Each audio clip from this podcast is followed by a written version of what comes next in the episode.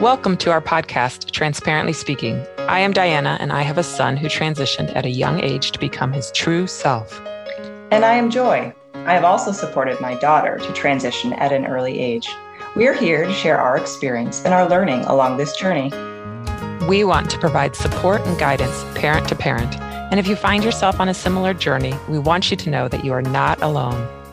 So let's dive in, transparently speaking.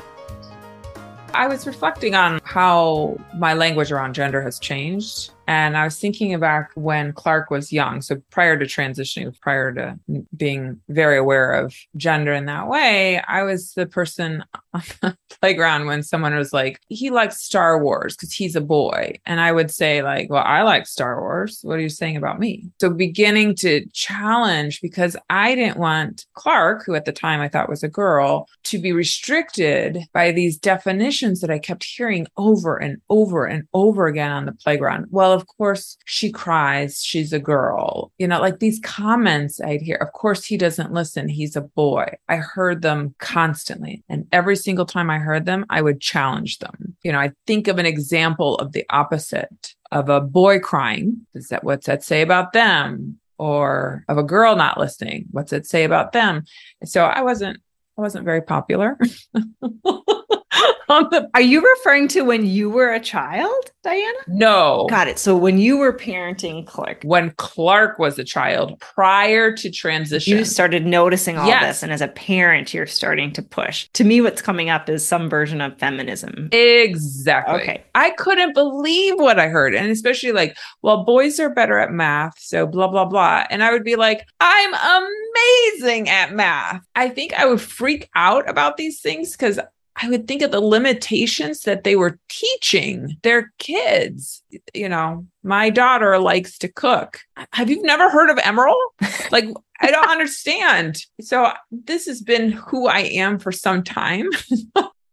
but when Clark transitioned and then Dinah, it brought it to like a whole new level of I really have to work on how people see gender. Yeah. I'm hearing that you then felt some pressure on yourself or that you wanted to create a space where yes. instead of just questioning what others were doing, you wanted to show up in a way that was creating a new model, a new opportunity. Yes. And honestly, it was probably more for Dinah because Clark's expression was so on the binary as when he was younger, specifically about like appearance, mm-hmm. was not an issue. However, when Dinah came around identifying as a boy with long hair, I was like, oh, Nelly. I knew that people were like, oh, that's a boy. That's a, like we make assumptions and our brain is automatically programmed. I call it the mind's eye. It looks at somebody and categorizes me on the binary male, female, because that's the way we've been raised mm-hmm. without stopping to think twice. So looking at Dinah, people, girl, girl, girl, because initially he had long hair. Yeah. And so his expression seemed very feminine. Mm-hmm. But if I back it up, even before Dinah transitioned, I already decided that I was going to teach him differently. And Bruce, who is my third child, Clark transitioned when Bruce was not quite two. So I had already changed my language with him. And what I mean by change my language is instead of seeing a person and saying that's a boy, that's a girl, if he asked a question, is that a boy or girl? I'd be like, I don't know how they identify looking at them. I'd have to ask them. But if I had to guess, that's a boy, or I'd have to guess that's a girl. I wouldn't say why I was guessing that. And believe it or not, they never asked me. Interesting. But that was the language I used. However, when Dinah came in, I upped it a notch further. First off, I brought in non binary identities. I would say, well, I don't know if that's a boy, girl, or a non binary person without asking them.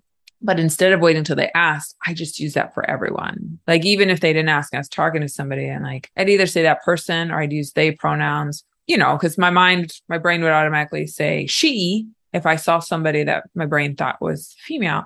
And then I would say, at least that's how I think I'm assuming they identify as, but I don't know until I ask them. Mm.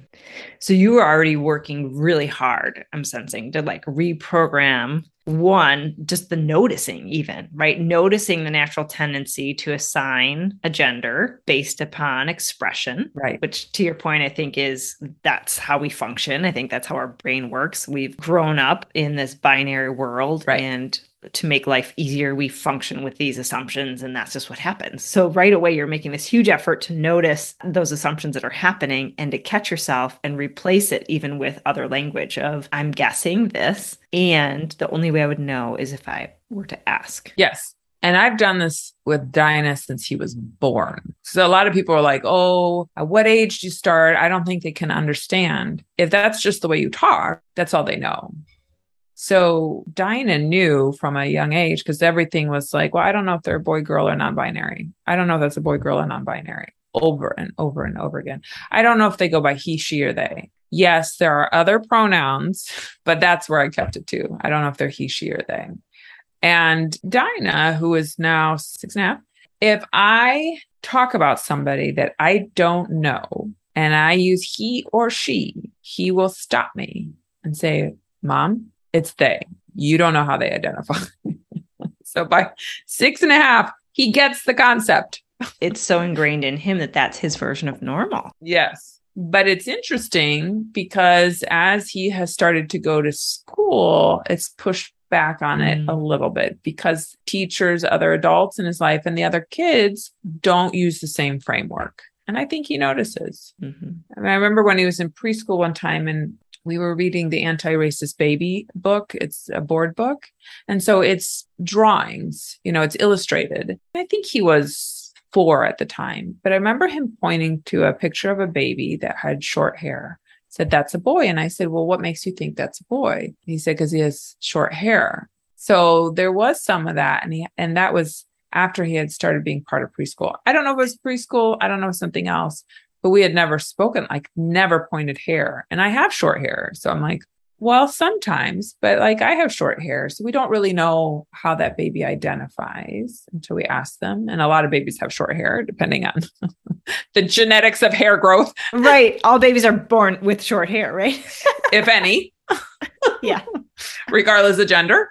Yes. Yeah. So yeah, it, will be interesting how it plays out. However, Clark now is the same way, will correct me. And even um, Grayson, number two, will correct me. I think Bruce is the only one that d- doesn't, but I think given the opportunity to correct me, might get on that bandwagon.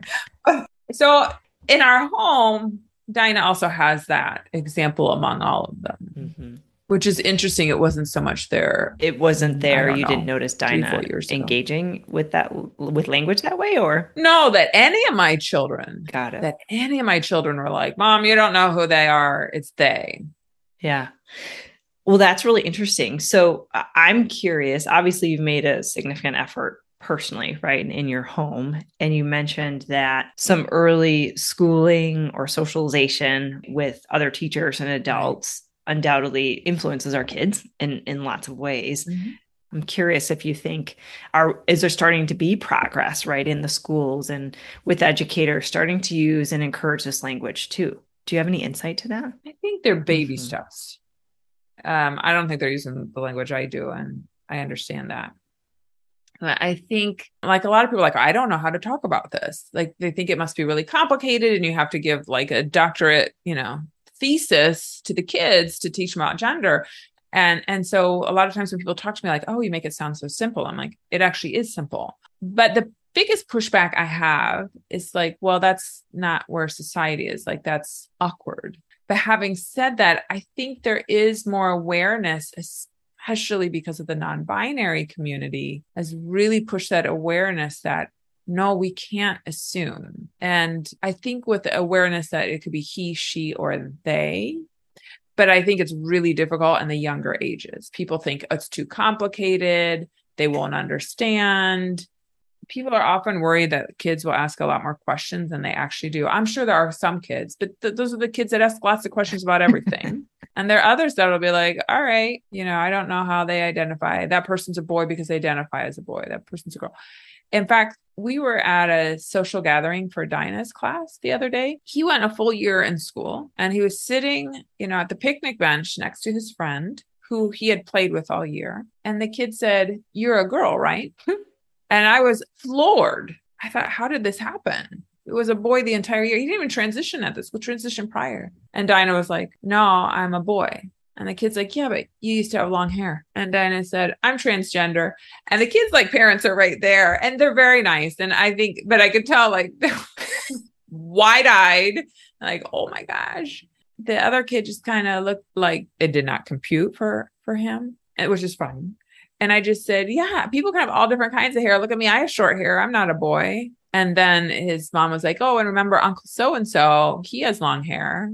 So the kid was processing it, is all. But it's like, can you imagine a world if we didn't assign expression to gender? How that would be totally different. Yeah. And I want to say that I think it's it's beautiful that in the midst of this moment of sort of surprise, observing Dinah with a friend Uh, that you know you call a friend. So it's like that you've seen them together yep. that after a year right for whatever reason the question comes up you're a girl right? And that Dinah's so confident in just sort of saying well no i'm a boy. And then the question about hair and then self-identifying as transgender. But the parents that's what i want to say like but the parents kind of jumping in and giving other evidence to again show that this concept of gender expression doesn't always reflect identity. Yes Yes. And I think they were grateful for me because I think they didn't know what to say. And so when me jumping in, being like, oh, yeah, isn't that so fun? Like people kind of all different lengths hair. Look at me. I have short hair.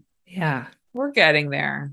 So, you, I would love for our listeners to have you share where you've heard people struggle, or when you say it is quite simple. How can you help all of us in sort of reframing or coming up with ways to practice for ourselves. I really want to say it's kind of reframing some of these social norms and uh, reframing this use of language and our way of kind of currently thinking. Because I want to call out that I do think this takes a lot of practice. Yes. Just as we've talked about you know, Diana, early on in our journeys, just the transition with our own kids.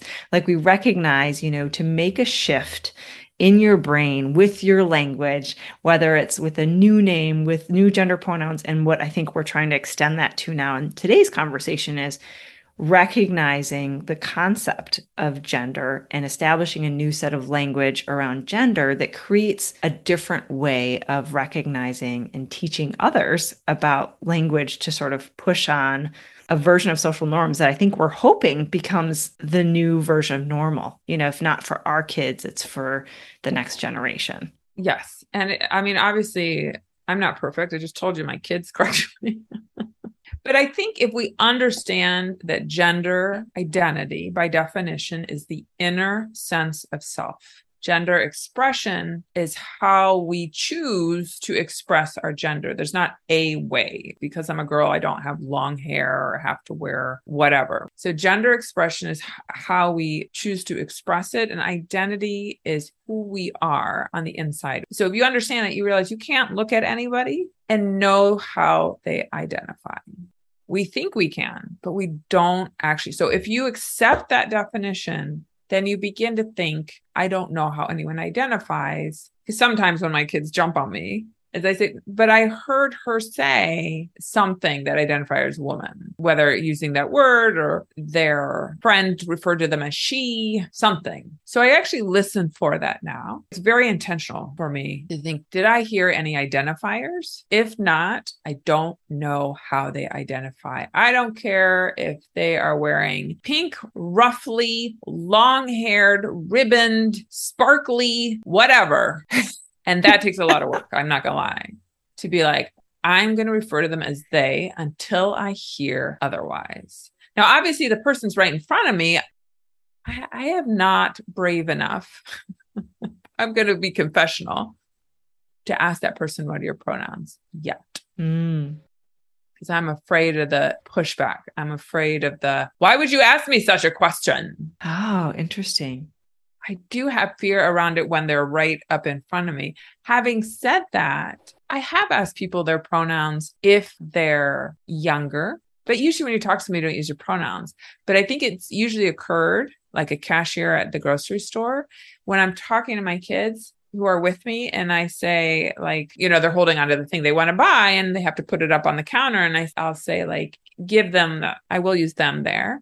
And there have been a couple times where I've been like, give and I look at them, I say, What are your pronouns? And they'll say, You know, she, and I'll give her your thing. So I have done it in those times. Mm-hmm. But I usually get a sense of the person if I'm being honest, which I realize the uh, thought error in it as if I can tell that person would be okay or not okay with me asking their pronouns. But I am afraid. That's interesting. I, I want to just recognize this acknowledgement the fear comes as a surprise, right? And given some of the conversation, even what we're talking about, I'm curious, can we dive into that just a little bit? Uh, yes, expose me, make me vulnerable. Go ahead.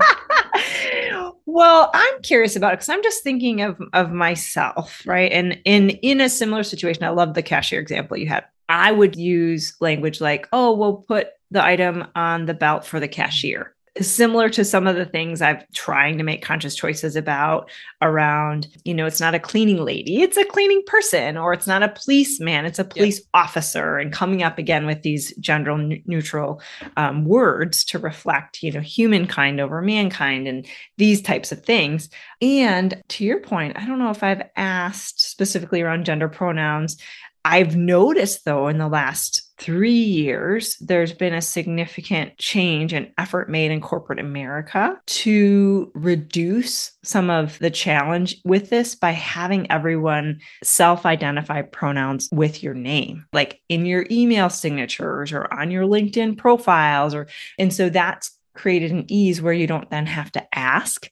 But I've noticed in my coaching work, I will receive a client's information and without a gender reference, I go in already with an idea of am I meeting with a man or a woman who's going to show up on my Zoom window?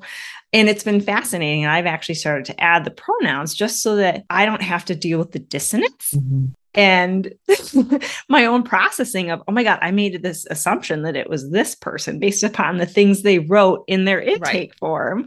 And so that i don't even have to castigate myself about like oh my god what does that say about me? Right? That i'm making these assumptions and so, in any case, I think it's fascinating. I do think that the concept of creating a space where it's easier to discover someone's identity without having to ask is also starting to come to fruition. But if we can explore, I'm, I'm curious again. So, what is the fear for you in asking? The fear is that they'll get upset. You know, that kind of anti trans language that's going to come my way and the lack of confidence I have to emotionally handle it. Meaning, you know, this is what the world is coming to, and that's ridiculous. And of course, you know, I'm this, and why would you even? I'm sick and tired. This pronoun thing is ridiculous. And like all of that stuff. Yeah. I'd much rather refer to somebody as them, not knowing, than ask their pronouns and have them say, I'm not a them, I'm a he. I'm a, and I would just be like, oh, thanks for letting me know. Then to say, what are your pronouns? I think what pushed me to start asking though is I've made a mistake before. Mm. So one time I was with Dinah somewhere in public and the person in charge of the space we were in, I think I said something like, she told us not to do that or she told us whatever. And I saw the person's body language change. And then I, it hit me right away. And I said, I apologize. I made an assumption on your pronouns. And the person said, Thank you for apologizing. And that was it. Didn't give me their pronouns. And then I was like, asked or not asked. But I, I would guess that I either messed it up or they have an awareness of like, you just shouldn't assume. Mm-hmm. Like maybe they identified as she, but recognized that I assumed I'd never asked them their pronouns. So that kind of mm-hmm. was my first wake up call. And that was probably four years ago. Within the last few months, I was coaching somebody and I think I was saying something like, they were concerned about what other people would think. And I said something like, yeah, they're, th- you know, you're concerned. They're thinking he, blah, blah, blah. And I saw the body language change and I was like, crap. And so I said, I apologize. I just assumed your pronouns. What are your pronouns? And they actually said, it's okay. Any of them, any pronoun. You can use any of them. And so I hadn't said the wrong thing, but I do think that there was the awareness of the assumption. Mm-hmm. And I left it at that. Okay. I, as long as we're going into the space, I want to offer to our listeners, because I'm guessing everybody listening has mm-hmm. had a, a goof up in this space that I had one, I swear it was maybe about a year ago. And I think it was at a grocery store. And I was looking at someone from behind, or they were sideways or something. I couldn't see their face. but the hair was longer and it was curly. And I honestly, I just made this initial assumption of an individual who would use she, her pronouns. And then I heard the voice, the lower, very masculine voice. And I was like, oh my gosh, I am so sorry. I didn't pay attention to you and I totally misgendered you. I'm really sorry. And I was so embarrassed. I was so embarrassed. And I didn't ask, but I made an apology because my assumptions right away I noticed were dissonant, or my assumption about the gender was dissonant then with the rest of the expression, even the voice. But even in, as I say that now, Diana, I'm recognizing that undoubtedly there are people of trans experience who maybe that individual does identify as a girl, right. as, you know, with she pronouns.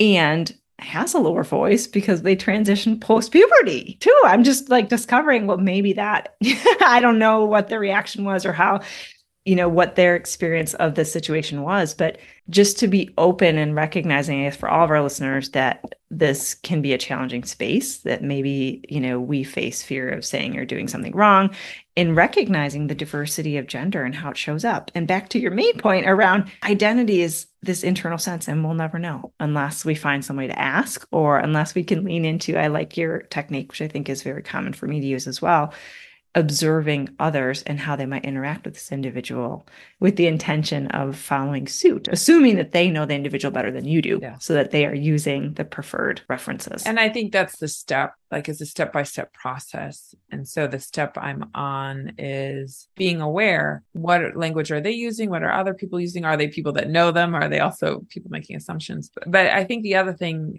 and it takes a lot of work because we weren't raised this way is them them them. And so sometimes i've done things like recite children's stories to dinah like the three little pigs and i use they pronouns for all of it. Mm. as a way to practice. As a way to practice of making that connection in my brain of they being singular. I'm talking about one pig one wolf. I mean, if I do Goldilocks, I use she for Goldilocks. Like a lot of times people think, well, this is ridiculous. If you like, I don't mind if you say fireman if you're talking about your friend, you know, Bob, who identifies as a male. I don't think there's anything like some people get all like, well, but I am a woman or I am a man. And it's like, that's fine. But we're talking about the general sense when you're talking about firefighters in general rather than a specific person. Mm-hmm. So Goldilocks is a she in my story, but the mm-hmm. bears I I play around with it. sometimes they're they. Sometimes there's a daddy and a daddy bear and a baby bear. A baby bear is definitely they. You know, like so I play around with it to create that neural pathway. They we go to the zoo. I say talk about the bear swimming in the water is you know they must be hot just to make that connection with rank that there's a singular being can be they mm-hmm. Oh, I think that's great because I think that that is a big barrier in my brain and has been historically, right? Of the concept of they being a plural reference rather than a singular one. And being able to practice it creates the space of it becoming more normal and normalizing that language. Yeah. And I read a romantic fictional comedy with a non binary character who was having a relationship with a female identified character. And it was an exercise for me because they sometimes meant the two of them and they sometimes meant the one character.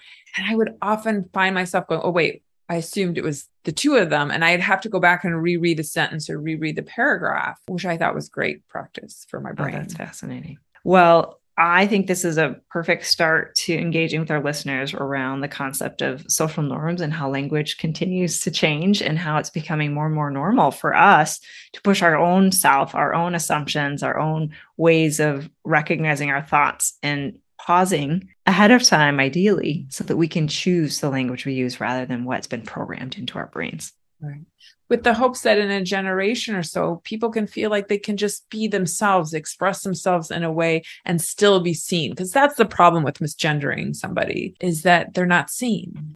Yeah, Diana, I think it's about ensuring everyone feels seen and that the language we're using to try to recognize individuals becomes this new version of normal instead of it requiring so much effort mm-hmm. on our part. And in the meantime, it's going to take a lot of effort. And I'm hoping that there are folks in our crew of listeners like you and I that are willing to make the effort because you just had shared some really great stories of how quickly, within a matter of years, mm-hmm. your kids have embodied this new way of thinking and being and helping to catch you on it as well. And I've seen some of that. I think that it's already happening. I don't know if it's happening within our educators, sort of as we were talking about before. I think there's a question mark there, but I think it's happening amongst my kids' peers. Mm-hmm. I think that whether or not their friends are correcting them in the language or asking to be referred to as, certain ways, my kids are also starting to catch me and say, oh, well, the, they're a they and letting me know at least you know which which helps and starts to make me really hopeful that this shift over time maybe won't take as long as right now i imagine it, it might. Just hopes for a better world. I think that's what it is. That's a wrap on this episode of transparently speaking. Thanks for joining us today. Join us again on the 1st and 15th of every month for our next podcast. Thank you to Philtyr for our awesome music. That's P H I L T Y R. Check them out at Apple Music, YouTube Music, Spotify, or anywhere you download music. As a reminder, we welcome your feedback and questions. Email us anytime at transparentlyspeakingpodcast at gmail.com. If you're taking something away from our podcast, we'd appreciate if you'd take a moment to provide us a review. The more listeners and reviews, the more people we can reach and support. Thanks in advance. Cheers from Joy and Diana.